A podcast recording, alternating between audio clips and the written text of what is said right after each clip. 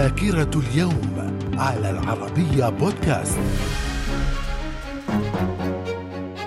أهلا بكم ومن ذاكرة السادس من نوفمبر في العام 1860 انتخاب إبراهام لينكولن رئيسا للولايات المتحدة. في العام 1913 القبض على المهاتما غاندي بينما كان يقود مسيرة عمال المناجم الهنود في جنوب إفريقيا. في العام 1956 فرنسا والمملكة المتحدة وإسرائيل يوافقون على وقف العمليات العسكرية على مصر والتي عرفت باسم العدوان الثلاثي. في العام 1975 انطلاق المسيرة الخضراء في المغرب إلى الصحراء الغربية. من الذاكرة. ومن ذاكرة السادس من نوفمبر في العام 1978 شاه إيران محمد رضا بهلوي يعلن فرض الأحكام العرفية في البلاد من أجل التصدي للاضطرابات الشعبية التي انتشرت في كل أنحاء إيران احتجاجا على فساد الحكم واستجابة لدعوة الخميني إلى الثورة على الحكم.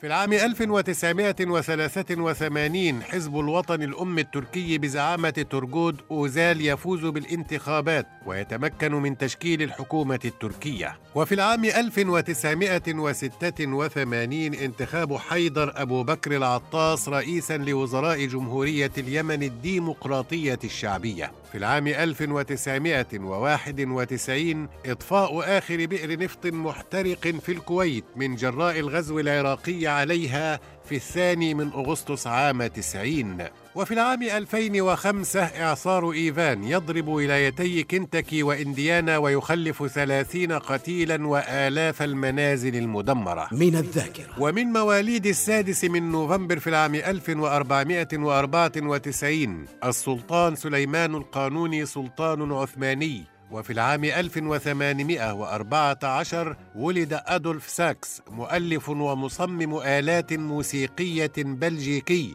وفي العام 1964 ولد المغني السعودي رابح صقر. من الذاكرة. ومن وفيات السادس من نوفمبر في العام 1632 الملك جوستاف الثاني أدولف ملك السويد. وفي العام 1893 بيتر إليتش تشايكوف تشايكوفسكي مؤلف موسيقي روسي. وفي العام 1916 السلطان علي دينار حاكم دارفور. من الذاكرة. وفي مثل هذا اليوم السادس من نوفمبر من كل عام يحتفل باليوم الدولي لمنع استخدام البيئة في الحروب والصراعات العسكرية. من الذاكرة. إلى اللقاء.